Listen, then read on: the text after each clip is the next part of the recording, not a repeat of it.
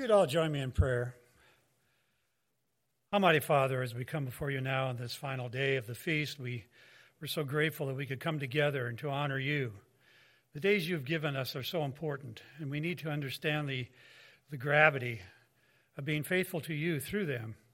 And now we ask for a special blessing on all who are here, all who have been watching or are watching, and that they would understand maybe a little bit more of your word as we go through the scriptures on this topic. We pray that you'll continue to guide us and be with us and be with our families. And for those that will be traveling home, that guide them, keep them safe, so that we can all join again in another feast.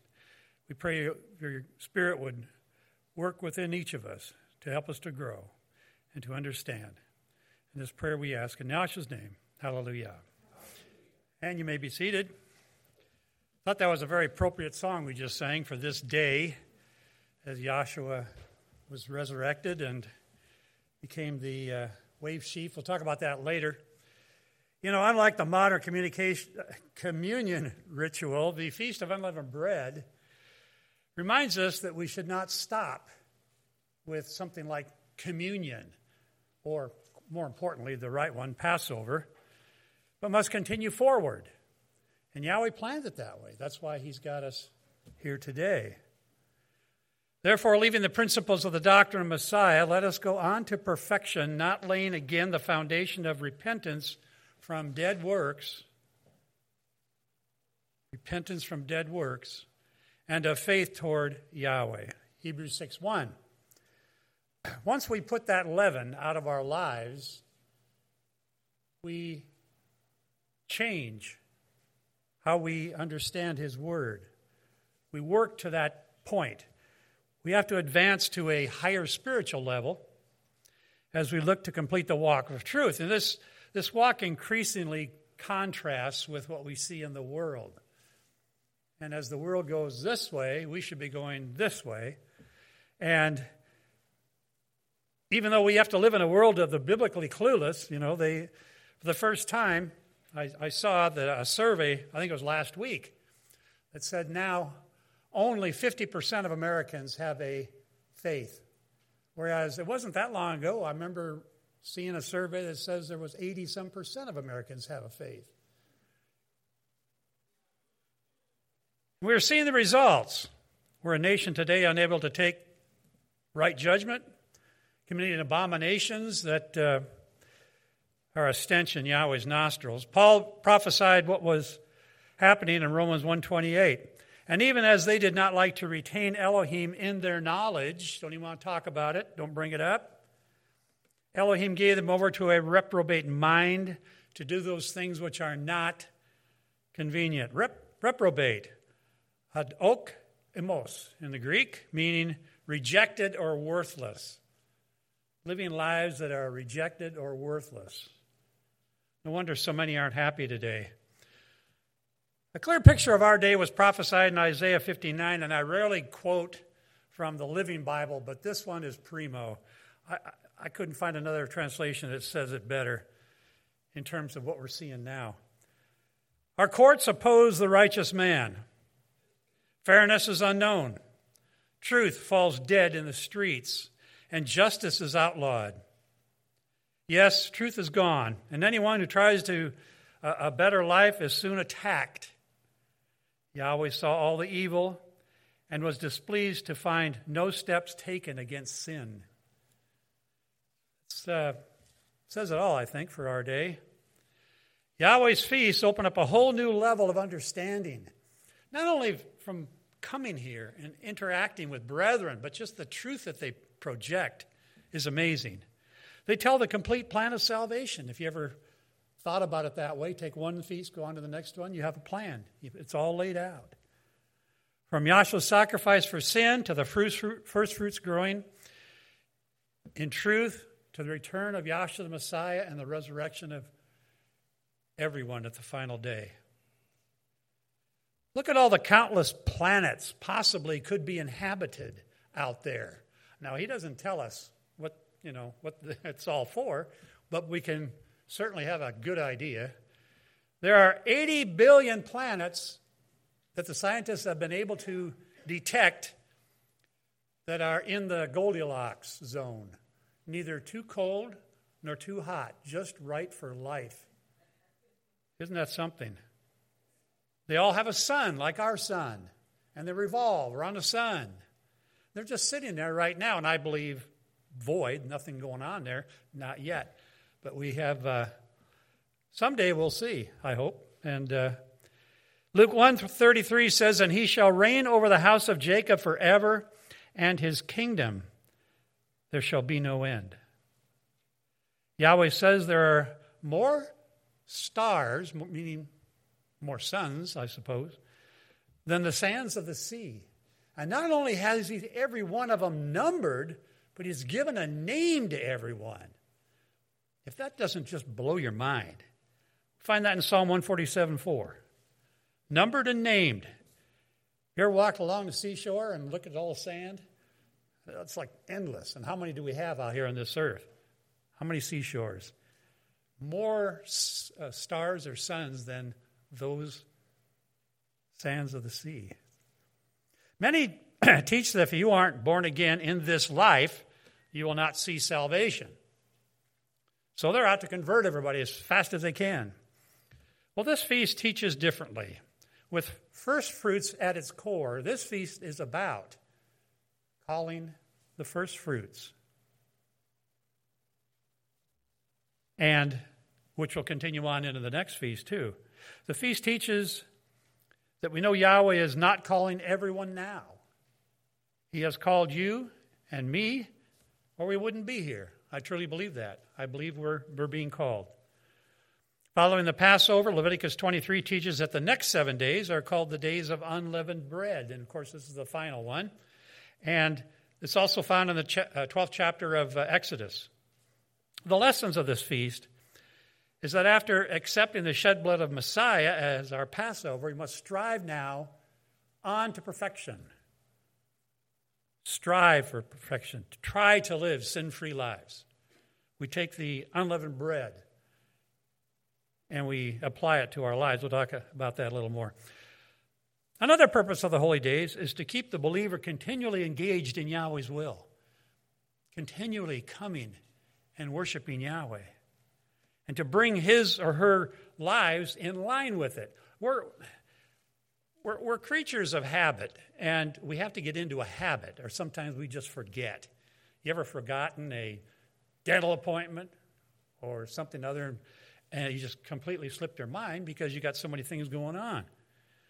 But we're creatures of that habit, and Yahweh has to have us in a routine. That's why I believe He gives us seven Moedim, seven appointed times, so we have a routine that we follow.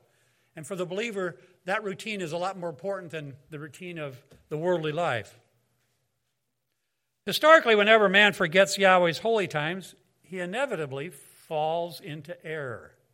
Without the knowledge of the holy purpose of Yahweh, man goes awry, not only in his behavior, but also in his thinking. And the farther you get away, the farther away you go, typically. Look at the spiritual decay of the northern kingdom under Jeroboam. When he decided to have a new, different feast, draw people up there, Dan and Bethel, to draw the people up there, he, uh, he figured out I'm going to have a tabernacles a month later. And I'm going to do things like appoint priests of the lowest of the classes, when Yahweh says just the opposite. You know, the average guy out in the street doesn't know anything. He made a priest out of him. That's, that's craziness. So, Israel's apostasy, as you would expect, was very rapid. The northern ten tribes never had a single righteous king, not one. They weren't blessed. Look at the apostasy in the first couple of hundred years following the apostles when Joshua had gone to be back with his father. Look at the apostasy that started then with the, uh, with the church and making all these, these rules and regulations, making all these uh, conferences come together, you know, and let's hammer it out. Constantine obviously didn't know what he's doing. He had to have people come in and vote. Let's vote on a doctrine. Let's vote on a teaching. So that's what they did. And didn't follow the scripture always, mostly not. They just did what the church wanted to do. These feasts show a calling out of special people, not the entire world, just a small minority like Israel. Yahweh didn't choose them because they were greatest, He chose them because they were the least of people. But then He makes them great. He does that. He takes the smallest and makes it great, takes the weakest letters of the Hebrew alphabet, makes the greatest name in the universe. He's really amazing how He works that way. You know, we know the. Uh, he did that through many wars and so, so forth. You thought they were lost. You thought, well, they're not going to do it. You know, here's Israel. Right? It's got this, the massive Egyptian army behind them, greatest army, one of the greatest armies at least in the world at that time. To their back, and they got the sea in front, and the mountains and all that around. What are they going to do? They're trapped. Nothing. No big problem for him. Opened up the sea and they walked through it. Used that same water to defeat the Egyptians. It's, uh, Yahweh has a, an amazing way of doing things. We can't change the world. We can only reach those called by Yahweh whose eyes are open to his truth. That's all we can do. And until that time comes when Yahshua comes back to this earth, we keep trying and trying and trying. We had this feast, an outing to uh, Brother Mike. Michael had an outing to just to see how we can evangelize the people on the street. And uh, had some interesting stories about that. He should have him tell you before you go home. But, uh, you know, people's eyes have to be opened. How do you reach them? How do you do that? Um, a lot of people have a lot of questions, uh, and they would like to know, but they're afraid to, you know, get involved, or they're afraid to ask. And if they ask their, well, I'm not going to talk about their minister, but it's it's it's pretty much a dead end if they ask him. He doesn't know. And to recognize the need to follow Yahshua in what he did and taught.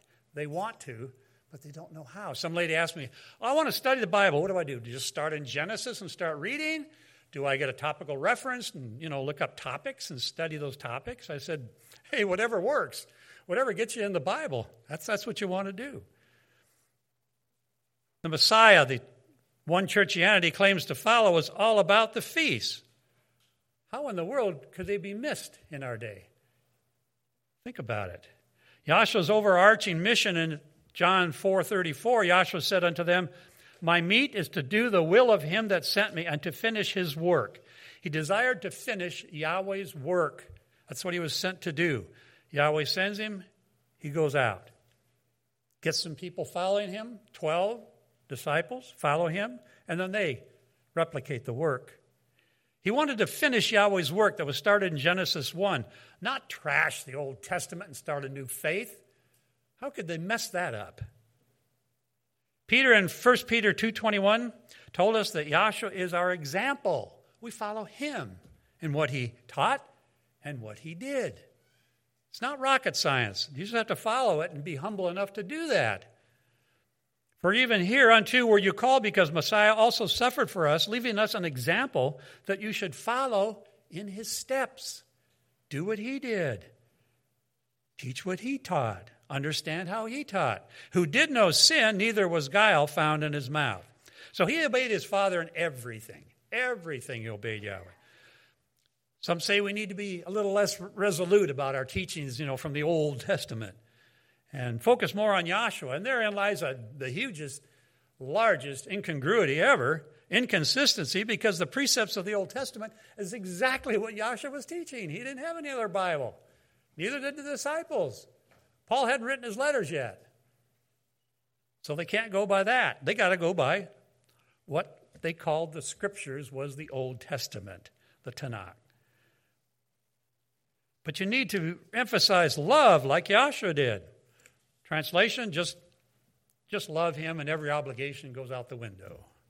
Love is one of the most misunderstood of his teachings. Let's let John straighten out the concept that many use as a dodge. 1 John 2, 3 to 7, and hereby we know that we know him if we keep his commandments. He that says, I know him, and keeps not his commandments is a liar, and the truth is not in him. But whoso keeps his word, Whoso keeps his word, in him verily is the love of Elohim perfected. There's the love. Hereby know that we are in him. He that says he abides in me, read, have a personal relationship with him, common term, ought himself also to walk even as he walked. It's, it's pretty clear. How do we walk? Brethren, I write no new commandment unto you, but an old commandment which you had from the beginning. Or again, teaching from the scriptures. The old commandment is the word which you had from the, heard from the beginning. Literally, keeping his word is emulating Yahshua's teachings, his example, things that he did. He didn't walk contrary to anything Yahweh gave him. Yahshua kept the feasts and Sabbaths. He never switched over to different days. He honored his father's hallowed name in his model prayer. He did no sin. I would have loved to just follow him around, wouldn't you? People say, "What? You know, if you could live in any era, you, you could. Where would you want to live? When would you want to live?" I'd like to live right there watching Joshua in action. Seeing how he interacted with the world and effectively conquered all the doubts and fears that people had. He had no sin. He said in Matthew 5:18 that it would take the complete dissolving of the universe before the law passes away. It looks like the universe is still here. So it looks like the law is still active. Complete universe. Yahshua kept his Sabbath and feast days. He never switched. Passover pictures the forgiveness of past sins, Romans 3:25, while the feast of unleavened bread that follows the Passover portrays coming out of sin and error. As we examine our beliefs, examine our teachings, are we right? You know, do we have something more to learn? And nobody has it all. Nobody has it all wrapped up. No church, no individual, nobody. We're all learning. We're still learning. Sometimes the learning just is in fine tuning what we know. One reason regular fellowship during any time, Sabbath, feast, is so necessary that we can make regular course corrections by bouncing things off of others. Someone who had had the same understanding before and then found out differently. Wait a minute, wait a minute, wait a minute. You, you don't get it. Read this verse a verse you hadn't considered in that context. Oh, yeah, you're right. Man, I'm glad you saved me from that bunny trail. That's kind of what we do when we talk together in fellowship. We need to want to live his truths and not just confess them. And so we do actively reach out to others and also learn from others and learn from his word, most importantly. But that's what it's all about. Discuss things in real time, bounce them off. Those who have maybe a little more knowledge, maybe they're more seasoned in the truth. Leaven permeates completely. When Israel was in Egypt, you know, they were there hundreds of years, they were liberated by false religious systems. The same when they were in Babylon. They picked up a lot of error in Babylon. You can still see it in some of the, some of the teachings that aren't in Scripture. After hundreds of years in Egypt, Israel did what the Egyptians did. That's, that's the nature of man, do what the majority does. So much so that they forgot Yahweh and had to be reintroduced to him through Moses. And Moses need to, had to have a confirmation of his name even, because he, you know, things get lost, things get forgotten. So he began by reaffirming his name in Exodus 3:15. His name is fundamental to who he is. Don't let him say, well, you know, names are all the same. Name doesn't mean anything. Uh, he knows who I mean, all those arguments. His name is his identity. And that's all about who he is, what he expects, and how he lives. It is important. Obeying the one you worship is fundamental to walking the narrow way. Now, when it came to leaving Egypt, Israel's freshly mixed dough didn't have time to rise. We all know the story. Didn't have time. They, they had to go. They, they use sourdough, I guess, mostly. I don't think they have little packages of, what's that yeast? little red. I remember, I remember my grandmother making bread. Oh, my goodness. She'd get that yeast out and just start pouring things in. And the best thing you've ever had in your life is almost like, I don't know what it's like. You can't compare it to anything. It was just terrific. We go down and visit her. She was about 50 miles away, and by the time we hit the sack, we had consumed all four loaves she had made preparing for us, and it was so good. But anyway, they didn't have time, so They had to start a new life free from the corrupting influence of, of this uh, in Egypt.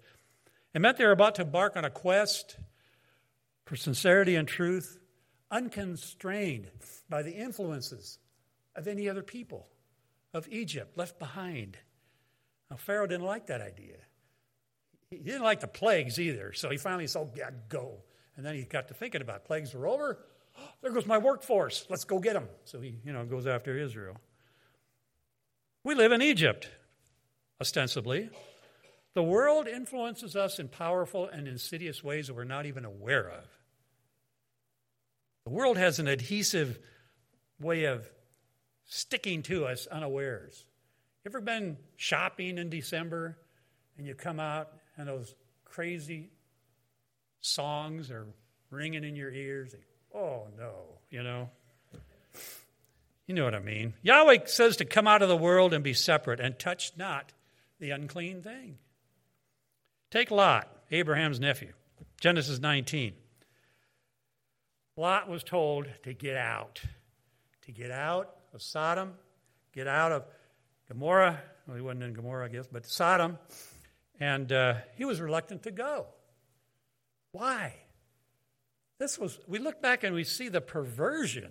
A couple of angels come down, and the Sodomites want to have relations with them. That's how perverted that whole city area had become. There are like five, five cities there that were destroyed. But uh, he had grown so accustomed to it that you know, this is my home. I can kind of overlook some things. Uh, probably like, you know, frog in the water. It just gradually got worse and worse. I don't know. But uh, he, even though he didn't partake of it, he was unwilling to uproot and go somewhere else. Gross sin. Should have grossed him out, but this was his home, so he put up with it. Until the angel put his hand to his back and says, You're out of here. You don't know what's coming. You get out of here now. Yahweh says to come out of the world. We know what's coming. We can't get involved with the world, at least not like the world gets involved with the world. And Lot like, many of us know, they need to know the truth. And so we're giving it all we can, while we can, to understand Yahweh's commands. But there are those who will linger indecisively in a tug of war with the world. Some just wait for an excuse. They know, well, they show more care for the world, basically, than for Yahweh. That's what it amounts to. Let's face it. It's a faith test. Do you really have the faith to come out, to keep his feasts, to keep his Sabbaths every week? Do you really have the faith to do that?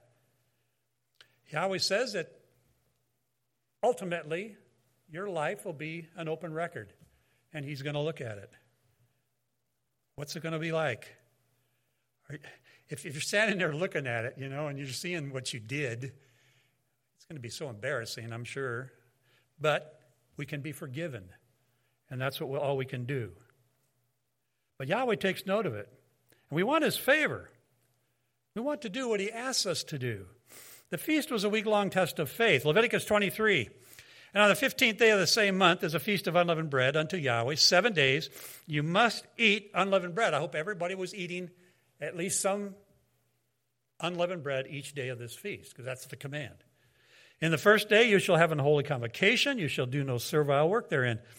And then it says, But you shall offer an offering made by fire unto Yahweh seven days. In the seventh day is a holy convocation. You shall do no servile work. This is the seventh day of the feast today no work. How could Israel give offerings every day of the feast if they weren't in attendance? Think about it.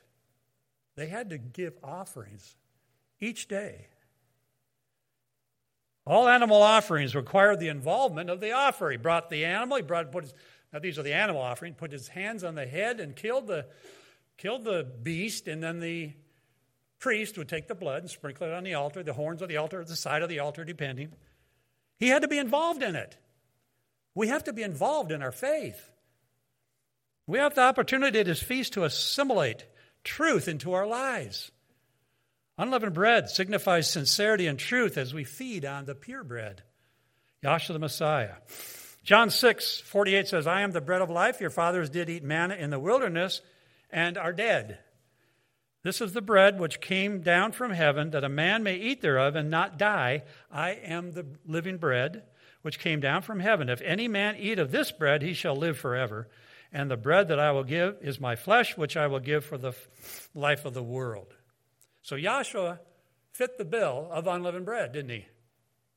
By keeping the feast of unleavened bread every year, we show our obedience to Yahshua and what he did and reminded of the power that sin has, because that's the leavened bread, the, the things that lead to sin. So we realize how easy, really, how, how it is in our DNA, it seems, to fall away, to go a different direction. The fallen world. We risk being fall, fallen into the habit of breaking Yahweh's laws, of being disobedient, being lax, letting things go. Oh, well, yeah, well. Sin can be insidious. It's, it's ensnaring. It's, it's in us before we realize it. And so we got to always be watchful. I was once buying some cleaning products for the, the assembly, and uh, my wife, eagle eyed Margie, says, Hey, that bottle there has baking soda in it. I said, You got to be kidding me. And I was ready to pay for it. It almost got past me. And that's how leavening works. See, I wasn't thinking in the context of eating, I was in a whole other aspect. I was in the context of cleaning and not realizing there's leavening in that stuff too. Well, Sister Kathy was talking about, forgotten exactly the, how this came about, but she was saying, we were talking a couple years ago about drinking water. And the topic came up that, uh, you know, some drinking water, the purified water, has has leavening in it for taste. You know, the mineral they put in. I guess it's baking soda. I, I don't know. And uh, we were kind of laughing about that. Can you believe it? And Sister Kathy goes and gets some bottles she has. You go, this one has it too. You know, it's it's uh, it's pretty amazing uh, when you look at things that uh, we commonly are accepting of you know, we get used to, and then we find out, uh oh, I got to make a course correction here on this. But Paul says he strives for perfection. Once we accept that shed blood, we have to forsake all those things that uh, we were doing before that were against Yahweh's word and go on to perfection. And that's where this feast really takes us. We do more than take the emblems of a shed blood and broken body, but we next are to rid our lives, to do something more. See, the, the communion service that I grew up in, I wasn't old enough to take it, I guess, but, uh, you know, you took the communion, I think it was once a month, I don't remember, maybe once a year, and that's it. And you go on living your life as normal. They don't realize that, like our Passover, it's the start of a whole new life, a whole new direction. It's not the end, it's the start. It's the start. Look at leaven for a, for a moment. Why do we remove it for a week and eat unleavened products? Well, if it typifies only sin, then we should never eat it, right? That only makes sense. We'd be careful to avoid all leavening at all times forever. Well, Leviticus 23 17, we see that Israel was commanded to bring two wave loaves made with leaven. Now we're talking about Pentecost, the next feast, to offer to Yahweh as they wave before him. Day of first fruits. Both the wave sheaf and the wave loaves offerings were presented before Yahweh so that he would accept it. They couldn't start the harvest until they have the, uh, the wave sheaf presented and weighed, probably more like this, before Yahweh. Well, today is that wave sheaf day. Once the first fruits of the harvest were in, were presented to Yahweh, then the barley harvest could start. Then you got the 50 day count to Pentecost. It begins on this day as well. Leviticus 23 15. And you shall count unto you from the morrow after the Sabbath, from the day that you brought the sheaf of the wave offering, seven Sabbaths shall be complete. Even unto the morrow after the seventh Sabbath shall you number 50 days. And you shall offer a meat offering unto Yahweh. So you count starting the first day of a Sunday that falls within the feast, and make, you know, seven weeks plus one, make 50. That's the way he's got it designed. Yahshua said to Mary after his resurrection, Touch me not. Remember, he said, Touch me not. I have not yet ascended to my Father. What it means is, don't cling to me. Don't hang on to me. I'm not done yet. I'm going somewhere. I'm not yet ascended to my Father, but go to my brethren and say unto them, I ascend unto my Father and your Father, and to my Elohim and your Elohim. And that's in John 20, verse 17. In verse 19, he's back that evening, showing his disciples the holes in his hand, or wrists, basically. Uh, and doubting Thomas, you know, he, he had to have proof. It wasn't enough just saying he's, he's back, you know, he resurrected. So he gave him proof. So he had gone to the Father as the wave offering and then came back to the disciples. I think he's on earth in for about 40 days and then he finally resurrected permanently until he returns. Well, leaven was prohibited in the grain offering and in sacrifices to Yahweh. Nothing burned on the altar was to have leaven in it. Also, there was to be no leaven in the trespass offering or the Nazarite offering. This is all in the scriptures, Leviticus 2:11 and 7:12 and Numbers 6:15. So, the two wave loaves of Pentecost, however, were made with leavening, so we can't say that leavening is always bad.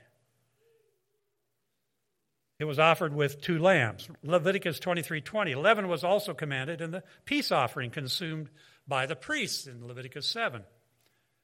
Well, leaven has various properties, and I believe this is why Yahweh has it used for certain offerings. Yahshua gave the example of a woman who hid leaven and three measures of meal until all was leavened. And there is one of the properties of leavening it spreads throughout the whole thing. Starts with a little lump. They keep part of it back, and they use that as a starter. Forgotten what my grandmother called it, but starter dough or whatever it was. And then they put that, mix it up in the other, the big dough, and then it, it, it goes throughout the, the yeast in there goes throughout the whole, the whole loaf. I'm getting myself really hungry right now. I'm going to shorten this a little bit. But uh, he said the kingdom of the heavens was like this example. If leaven is sin alone, then why would it be hidden in three meals, three measures of meal? Does the kingdom countenance sin? No, of course not. Of course not. But it, it had a purpose. And we're told to follow the examples of our Savior. You know, three if you mark these down, these are very important. Three passages in the Word that says we follow our Savior in all that He does, or at least in follow Him in His life. 1 John 2 6, Romans 8 29, and 1 Peter 2 21. You may need that sometime when you're talking to somebody and you tell them, well, we, we follow our Savior. Yeah, I know that, but where does it say that, you know? so then you can quote him that. But anyway, in Luke 2, Yahshua was at the age of 12. He came to his parents, with his parents, to the Passover, age of 12. I think they bar, bar mitzvah them at age 13, so it was close. Um, note verse 43 when they had fulfilled the days, clearly showing the seven days of unleavened bread. Later, when Yahshua reached full maturity, he was still keeping the days of unleavened bread in Mark 14. Still keeping it. After Yahshua had died and ascended to the heavens, Luke still confirms the days of unleavened bread. Why? Why? He's gone. This has all been done away, I thought. Acts 12, 1.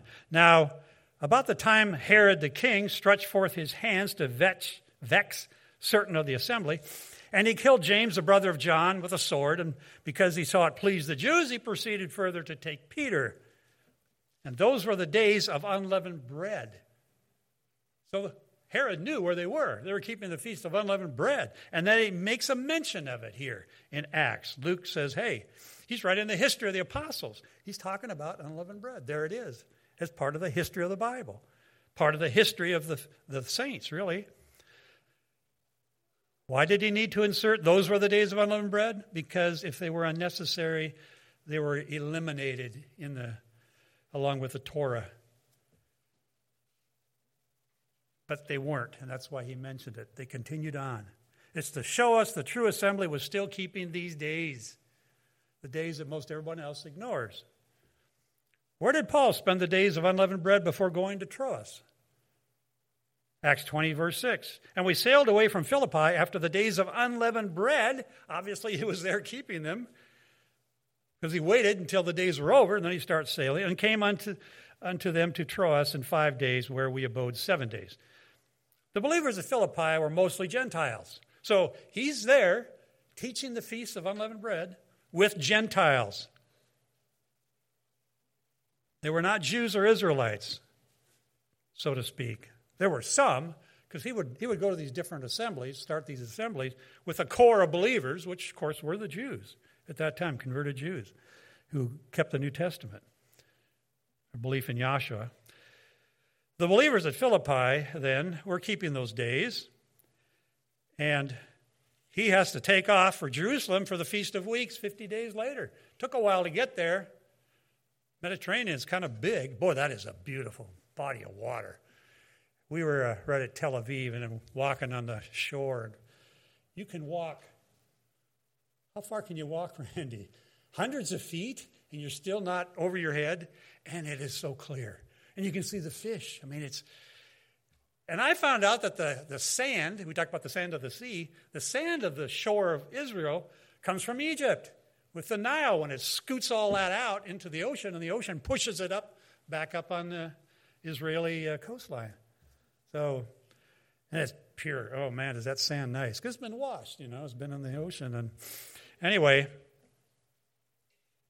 many think that the Sabbath and feast days ended at the quote cross. In 1 Corinthians 5, written 60 years after Yahshua, Paul addresses the Gentile assembly at Corinth and he says, to keep the feast of unleavened bread. Verse 8.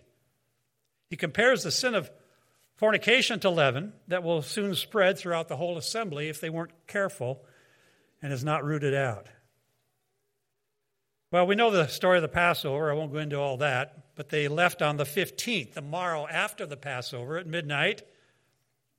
And uh, morrow is the Hebrew meaning next day, but this was the Feast of Unleavened Bread. And it would have been under a full moon, like we see now. Did you notice a full moon? Sister Rhonda and Brother Javan took pictures of a blood moon right at Passover. I missed it, I, right outside my door. I mean, there it was. I, I don't know. It was. I thought it was kind of significant. We'll, he says we'll see signs in the sun and the moon leading up to his time. But there was a red, red moon. By the time I got to the top, it uh, was a little, little more whitish like it normally is, but uh, full moon. So they had, they had light. They had a natural flashlight to get them there through the wilderness. Acts 2:18 and on my servants and on my handmaidens I will pour out those days of my spirit and they shall prophesy and I will show wonders in heaven above signs in the earth beneath blood and fire and vapor of smoke. The sun shall be turned into darkness and the moon into blood before that great and notable day of Yahweh come. And it shall come to pass that whosoever shall call on the name of Yahweh shall be saved. Paul told us that the history of Israel was for us, for our learning, so we can follow uh, the same things that uh, we're taught about about them in uh, 1 Corinthians 5 and 6 to 9. He says, Your glorying is not good. Know you not that a little leaven leavens the whole lump? And that's what it does, it spreads throughout. He said, You got to nip it in the bud. Purge out, therefore, the old leaven, that you may be a new lump as you are unleavened. For even Messiah, our Passover, is sacrificed for us. Therefore, let us keep the feast. Wait a minute. Wait a minute. Paul, wait a minute. What are you talking about? Keep the feast? Where are you anyway? I mean, that was done when Joshua uh, we know the story. Therefore, let us keep the feast, not with old leaven, neither with the leaven of malice and wickedness. So that's some of the, the meaning of leavening, malice and wickedness. But the unleavened bread of sincerity and truth. So that's what unleavened bread means. Not the hypocrisy of the Pharisees and the Sadducees.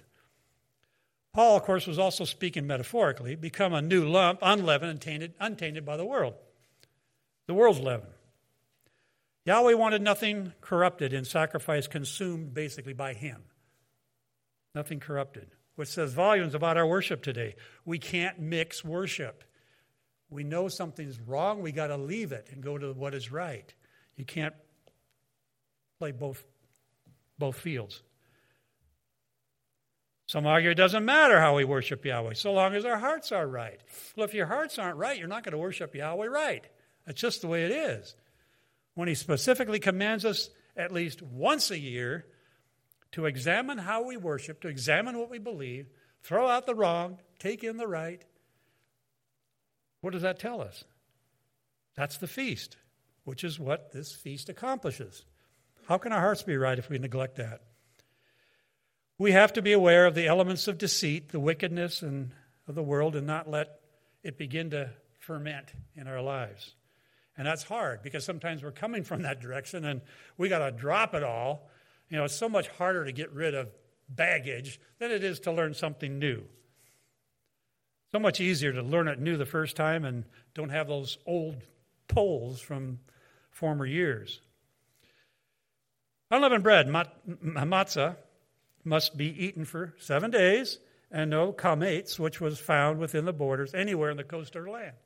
So you got to get rid of it. Well, obviously, we can't go to the borders of our nation, but we have to get rid of it in our property. That was the whole idea. We have to remove leaven from our property. A caller asked me once, he says, Well, is it okay then to you know, put it out in the garage or maybe out in the shed? And then when it's all over, bring it back in. I said, Do you know the lesson of leavening? Do you know what it means? Turn to Exodus 12:15. 7 days shall you eat unleavened bread. Even the first day you shall put away leaven out of your houses, for whosoever eats leavened bread from the first day until the seventh, that soul shall be cut off. Put away in the Hebrew is a word meaning to cease, to exterminate, to destroy. When you get rid of that leavening, it's no longer to be existing. Can't bring it back in. That defeats the whole message of it. Because once you put that leavening out, it's a spiritual lesson here. You don't go back to the old ways. See? Well, in the widest sense, it means anything that causes an expansion of dough in a chemical process, so that eliminates soda pop. You know, we used to not have soda pop.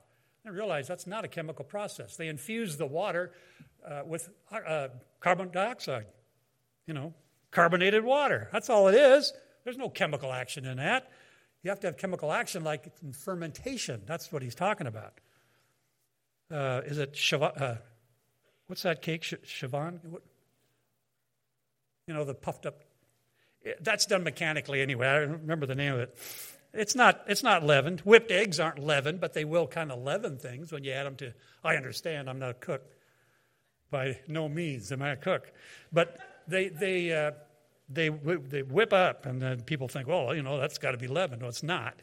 That's, uh, that's when you whip the eggs, it does it.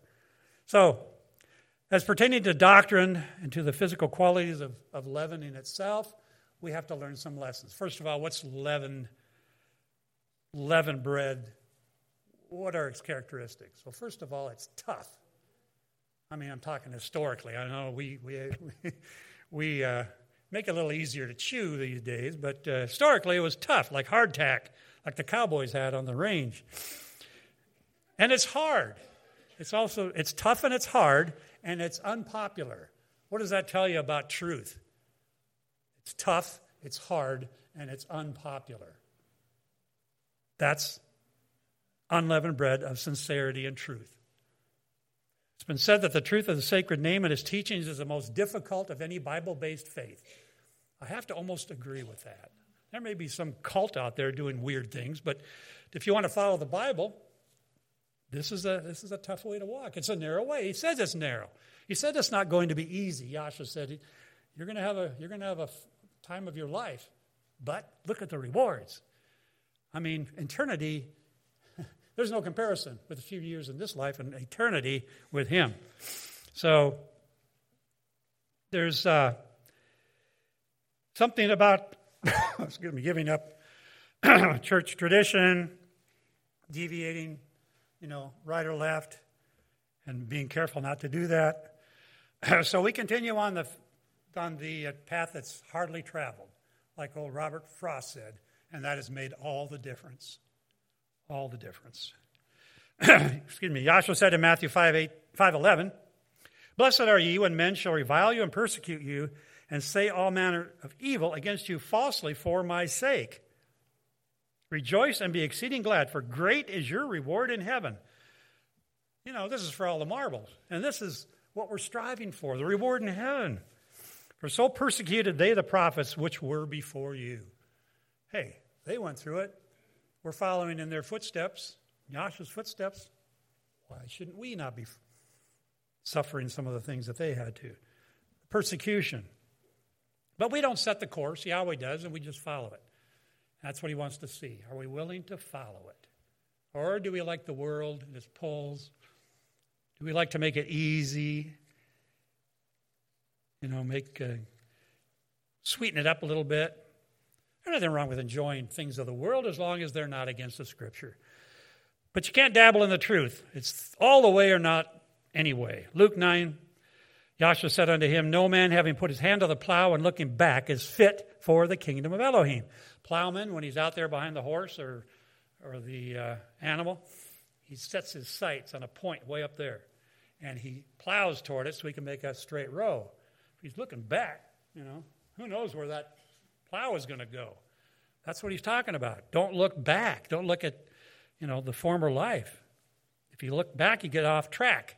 And that's not, you know, that just leads to problems. The day is soon coming when many won't be able to stand for the truth. They'll be asked to choose between right and wrong, between Yahweh and their families or their friends, and they're going to be unwilling to give it up. I'll guarantee you it. There's going to be some. It's sad. But like the rich young ruler, he couldn't give up his wealth. He couldn't give up his life status at that point.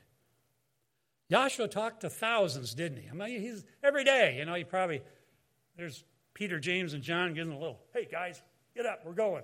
You know, they're, they're snoozing away like they did at Passover. And, uh, you know, all right, yeah, we'll go. And I got more lessons, you know. And he goes and he talks to hundreds of thousands of people, maybe, uh, within a matter of short time. And he kept at it over and over and over but he was teaching them. He had 12 of the closest men to teach who shared the joys, the trials, the disappointments, and the joys of what they were doing. Uh, people came back, you know, with that little uh, demonstration down there with, uh, you know, evangelizing. They came back. I noticed they were all smiling and happy. It makes you feel good when you can spread the truth. You know Yahweh's pleased. And yet Yahshua died alone. Alone. Nobody. Not even Peter. He denied him three times. You think Peter, of all people, you know, no, I'm, I'm not, I'm not, I wasn't with him. No, no, another gal comes up, hey, Peter, I saw you too. No, I, and he swears. And then he realizes after the third time, Yahshua's prediction, his prophecy that uh, he would deny him three times before the cock crew, he went out and he just went out sorrowful. He could not believe he did that. It's easy to do. You get caught up in the world. He was fearful, I'm sure. He was going to get punished like Yahshua did. So Yahshua died alone, not one individual. Deemed Yahshua as his close friend, enough to stick with him. When push came to shove, they all head for the border. But we got to make choices when it comes to the truth, those hard choices, the sacrifices. They don't come when we enter the body, they come when we start to grow in spirit and truth. The journey isn't complete at baptism. The walk is hard, and it begins at baptism. And that's what we try to impress on people that want to get baptized in the counseling. This isn't just a run of the mill exercise. This is, this is your life, most important you'll make. So, are we ready to continue making the hard choices? Are we ready to become unpopular for the kingdom's sake? I guess we all can answer that ourselves. We've seen it, we've done it. But we can continue on. We're faithful. This year has shown how rapidly things can change in our, in our culture. We were riding high, doing great. Within a month or two, it all fell apart with the, the disease and all of the things that were happening. riding high to free falling overnight. So that's how fast things can happen. Are we willing to sacrifice for the kingdom's sake? That's what it's, you know, what it entails. There's little that is more difficult and nothing that matters more. Little that is more difficult. So, having taken the Passover and had a great feast, let us go on to perfection. When you see something in the scriptures that's repeated, stand up and take notice. Let us go on to perfection. Let us go on to perfection. It's time to grow. Not just go, sadly, for many of you, but time to grow as well. Our custom at the end of every feast is to recite the Aaronic blessing in number six. So if you'd all stand, we'll do that. May Yahweh bless you for having come here and heeded the call and been faithful to Yahweh's word. So there we read, and Yahweh spake unto Moses, saying, Speak unto Aaron and unto his sons, saying, On this wise you shall bless the children of Israel, saying unto them, Yahweh bless you and keep you. Yahweh make his face shine upon you and be gracious unto you. And Yahweh lift up his countenance upon you and give you peace. And they shall put the name of the children of Israel put my name upon the children of Israel, and I will bless them. So may Yahweh's blessings be yours. It's been a wonderful time. I know my family and I have just.